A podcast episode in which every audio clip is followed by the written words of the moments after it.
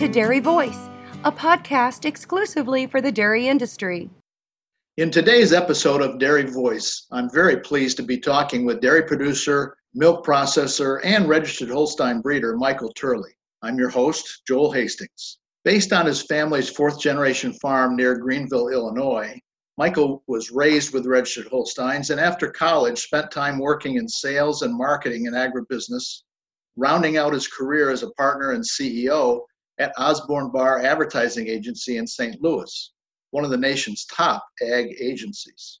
Today, he's back on the farm and building on his registered Holstein legacy with a unique dairy processing and retailing business. Michael, welcome to Dairy Voice. I'm really looking forward to hearing more about your story. Well, thanks, Joel. It's an honor to be with you and uh, uh, looking forward to the conversation. Why don't we start a little bit with your uh, family dairy background, uh, which in, very much includes registered Holsteins. And then we can kind of move through your career. And then uh, I'm really looking forward to hearing more about your processing and retailing and commercial milk business.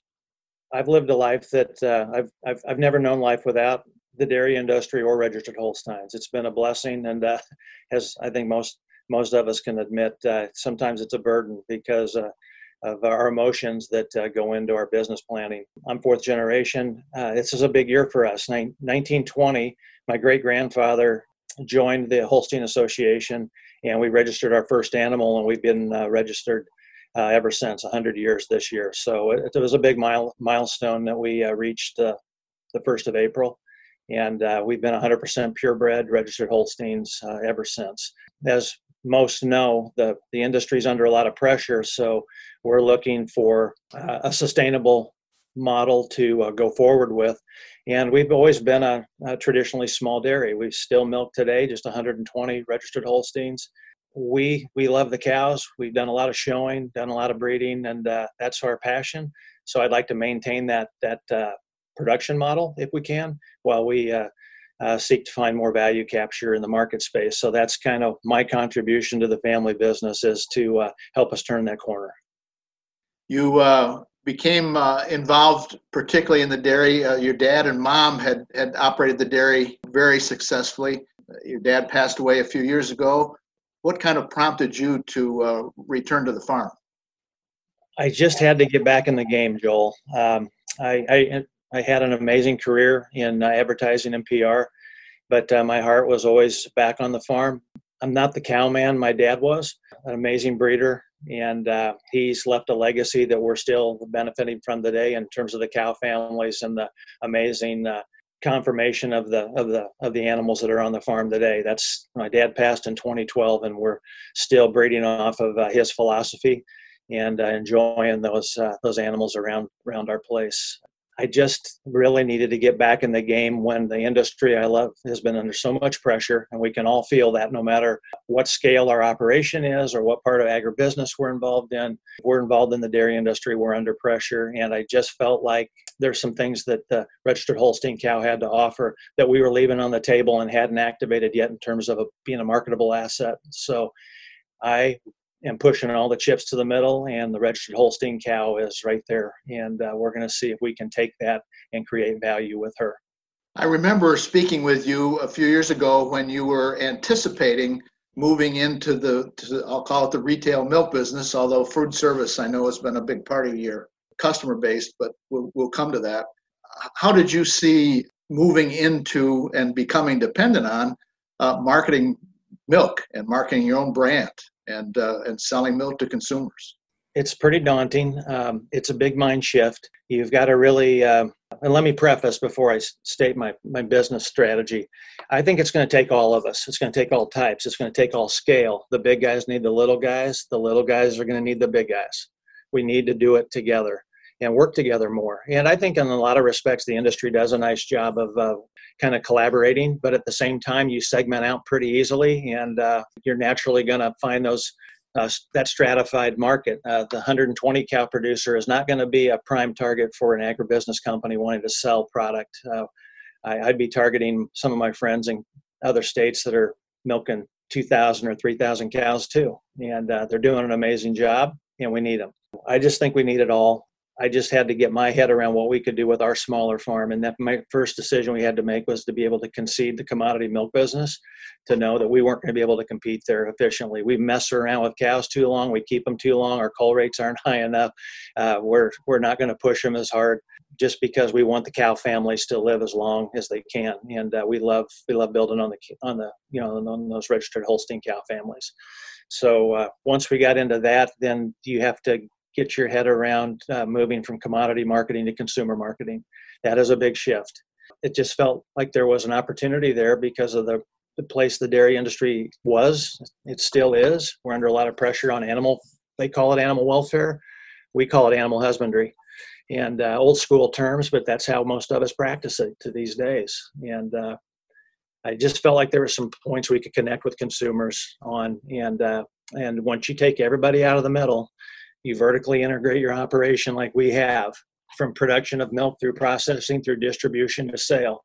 Uh, you are right front and center with either a highly acclaimed chef uh, at a notable restaurant, the hottest coffee shop in town, or uh, the consumer themselves. And they've got a lot of questions. I like answering them. I like having those conversations, even though they may be uh, a little bit different uh, orientation than I am from uh, from a lot of perspectives.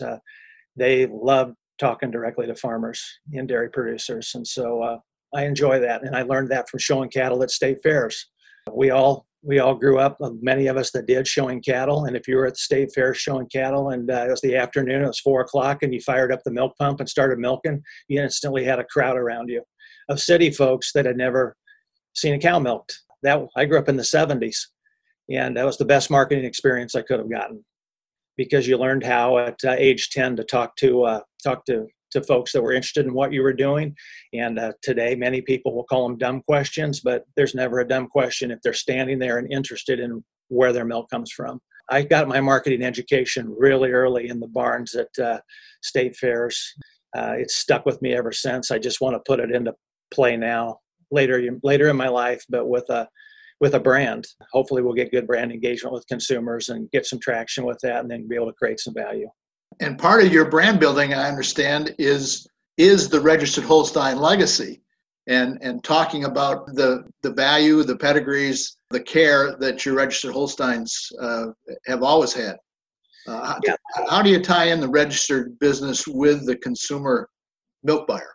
It's a great question, and I think it's the secret to the strategy for us, at least. It's the where the magic's at. We connect as animal lovers. Any registered Holstein breeder, any dairy producer loves the cows.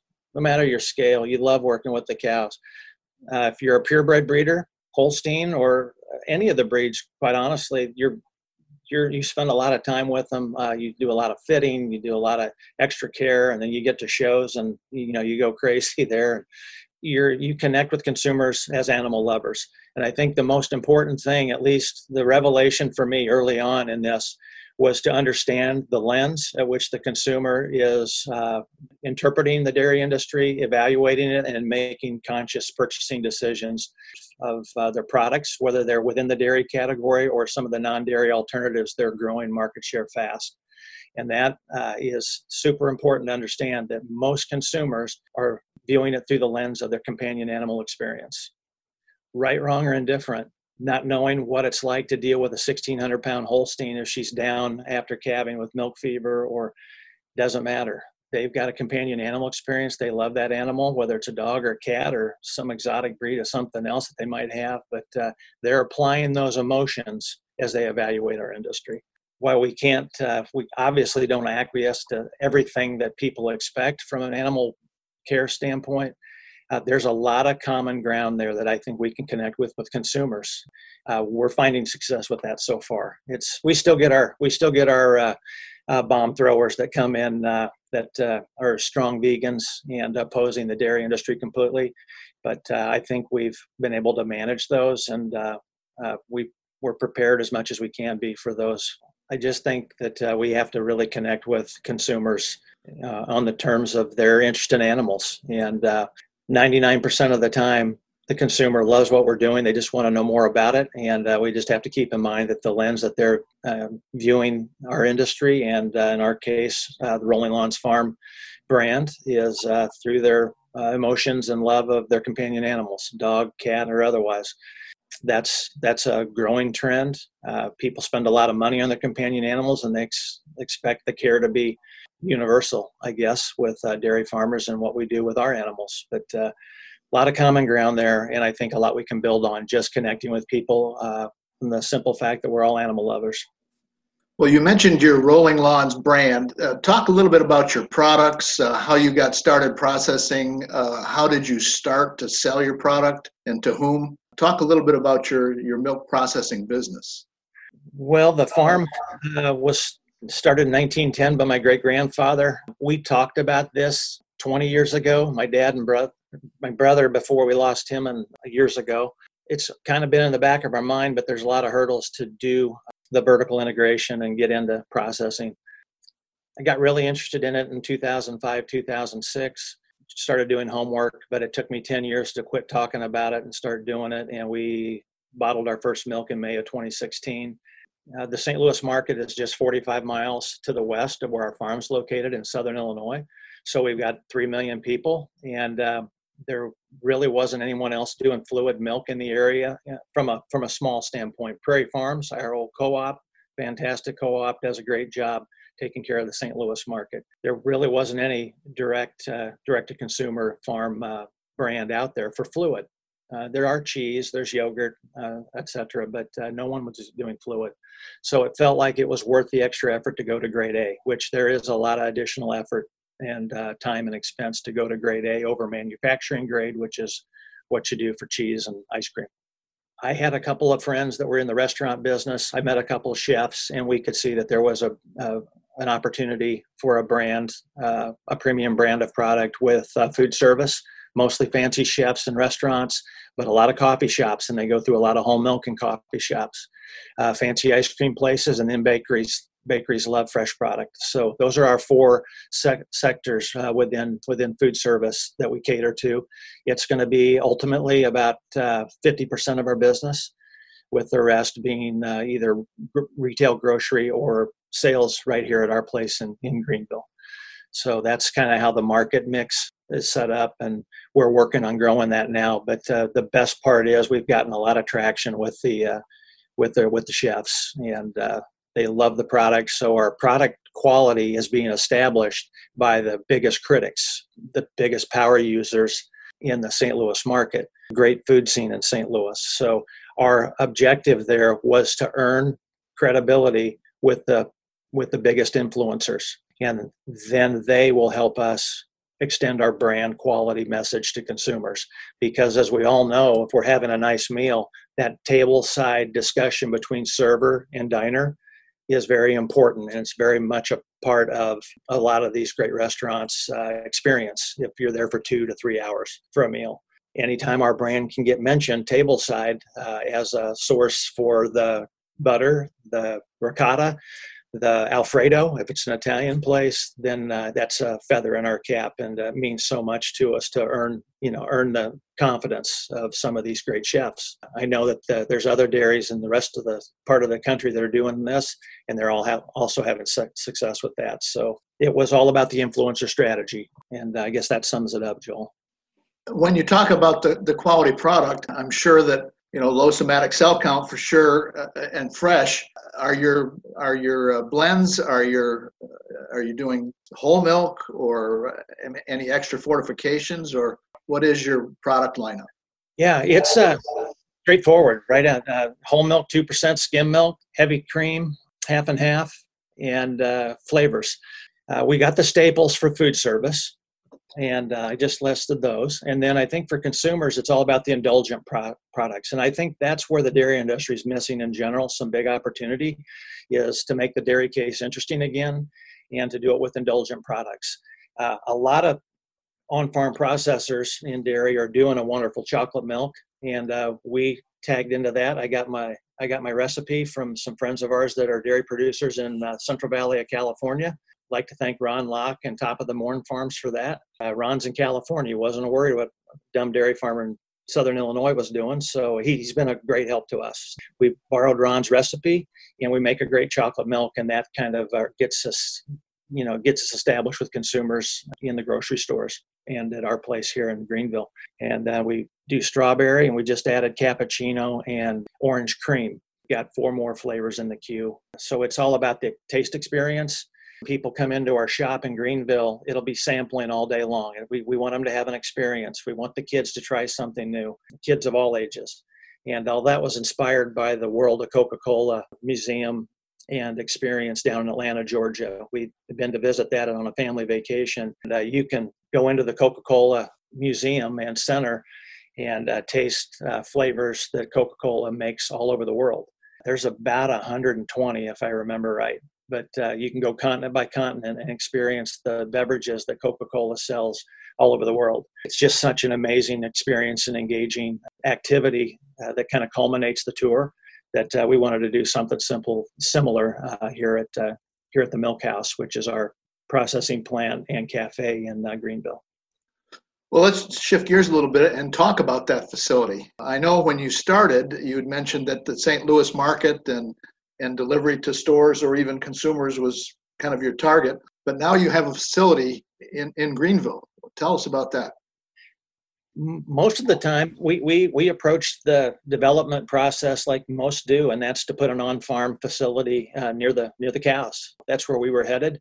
We were had gone through the bid process and close to breaking ground on a 12,000 square foot facility which is a modest size to get done what we need to get done in Greenville, which is seven miles away, uh, there was a 25,000 square foot building that was sitting empty, uh, constructed in 2009, but the company went uh, out of business in 2014.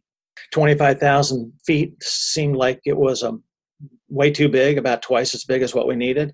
But when we started thinking about the location, which is one mile off of Interstate 70, uh, one of the busy interstate systems in, uh, in the country, uh, gave us a great location to draw folks from uh, passing through from off the interstate, and then from a local community standpoint, we've we just felt like we could have a pretty good foundation of of clientele right here in Greenville and surrounding area. So we went ahead and made the decision to buy that building uh, three years ago this week in July of 2017.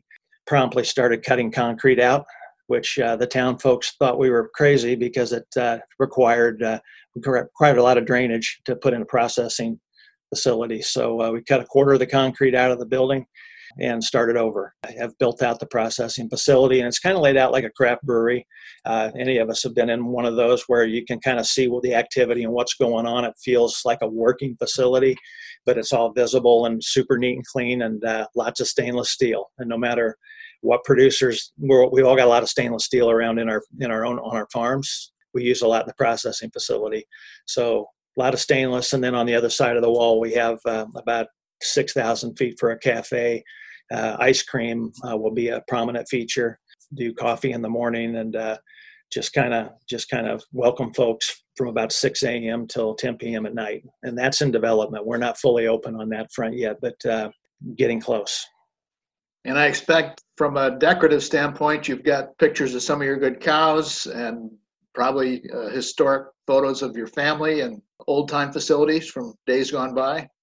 Yeah, I'm um, glad you brought that up. Uh, we've got a few photos on, on our Facebook page and on, on our Google site, but uh, we just used all old barn wood and old tin from uh, barns we took down on our farm and some old mortise and tenon beams that uh, we saved from a barn we had to take down in the late 70s and uh, we had saved those and uh, we're, we're able to use a lot of that and it's uh, very popular right now and rustic is in. It's got a direct story as it comes from from our farm and i guess the thing i'm most excited about a, a 12 by 28 foot wall is going to uh, you know we're in the process of getting this finalized and, and printed but it'll it, our particular cow family that uh, is the longest running in our farm is the Zervue Marcus Gay cow. Uh, my dad bought a bred heifer in 1969. She ended up being a foundation animal for our herd. We can trace Zervue Marcus Gay's family back to 1883, thanks to the Holstein Association and all of our registration papers and, and breed records. 1883, the heifer came over on the boat from Friesland.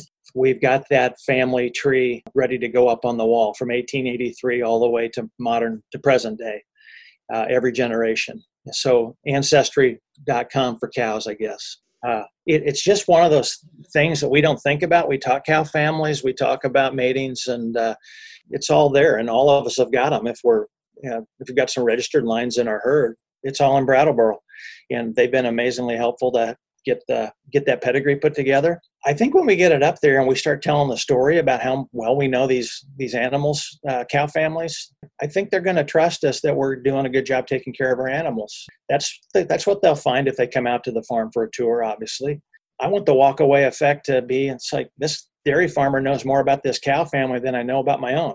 That's certainly true for me. I do not. I I, I don't get much further than my great grandfather's uh, you know maybe 1850 and that's it. It's just going to be fun to put a cow family up there. A lot of photos and uh, stories of the Zervue Mar- marcus gay family uh, through uh, today. And we've got four generations of this cow family alive right now on the farm. So uh, they can come out and visit them and, and meet those meet those uh, animals if uh, if they so choose. And a good illinois bred family if i'm not mistaken. That's right. The, the, the, Zare family from Graymont, Illinois, close friends and they, they have been ever since but a cow brought us together and we've been friends for 50 years i think a lot of us in the dairy industry and the purebred industries uh, have those have those relationships and friendships and uh, the Zare family is uh, you know just very close to us and so it's fun to be able to tell that story and the the Zare family story will be part of this display in the milk house I can't wait to see it. I look forward to uh, traveling I 70 in your neighborhood. We'd love to have you. Michael, as we wrap up just a little bit of business, uh, are you processing all the milk that your 100, 120 cow herd produces? And how many employees are you working with uh, in your in your processing business, as well as uh, maybe some of the retail aspects?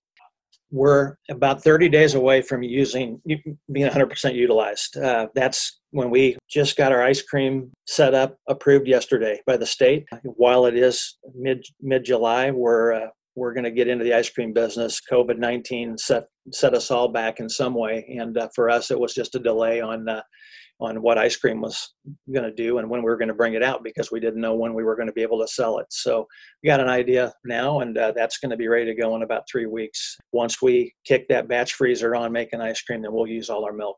So then we'll be about 60% wholesale milk sales, about 20% ice cream, and and then we're getting into some of the things that the fan, the chefs want. They want buttermilk, and they uh, they they love the heavy cream for butter. So we're going to try and get into that. That'll take care of the production from our farm. I, I hope we need to I need more cows or need to solve something, but we're we'll take that one step at a time. We've got about six people working in the plant, part time uh, for two, and three are full time, and myself and then the retail side is where we'll have to bring folks on, but that's going to take three people for about uh, two shifts and uh, seven days a week. We're dairy farmers. We work every day, so we're going to be open every day. We were open Fourth of July, had a huge day. I never knew people wanted to buy milk on Fourth of July, but we had a great day and had a lot of fun seeing people. So you may, you figure it out as you go. This is uh, it's it's intimidating. It has been for me at least. I, I know that there's a lot of opportunity out there for other farms that they'd want to give this a go because there's been so much amazing response from consumers to just know a dairy farmer and then be able to ask somebody directly. And I get questions every day.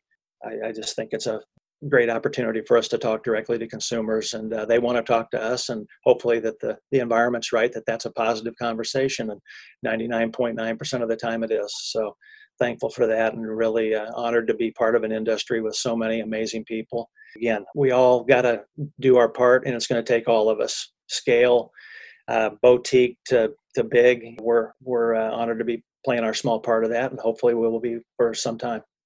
Well, Michael, I really appreciate your story. Uh, I'm delighted that we only had to mention that uh, virus once. In spite of the reliance on food service, we didn't need to go there too much, although I expect there's been some challenges there in the past couple of months. Yeah, the restaurant business went way off. And uh, thankfully, the, the grocery business went way up, as we all know. All of a sudden, uh, we had an essential essential staple product, which uh, we know we do, and will always be there for uh, for consumers. Our whole industry will be.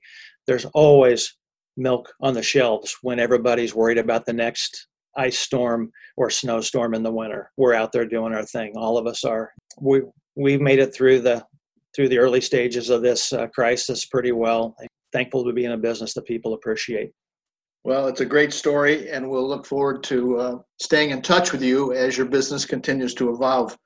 Michael, this has uh, been a great conversation. Uh, I really appreciate you sharing your story with us. I think your view of uh, animal care and the importance of milk is is really inspiring these days, particularly.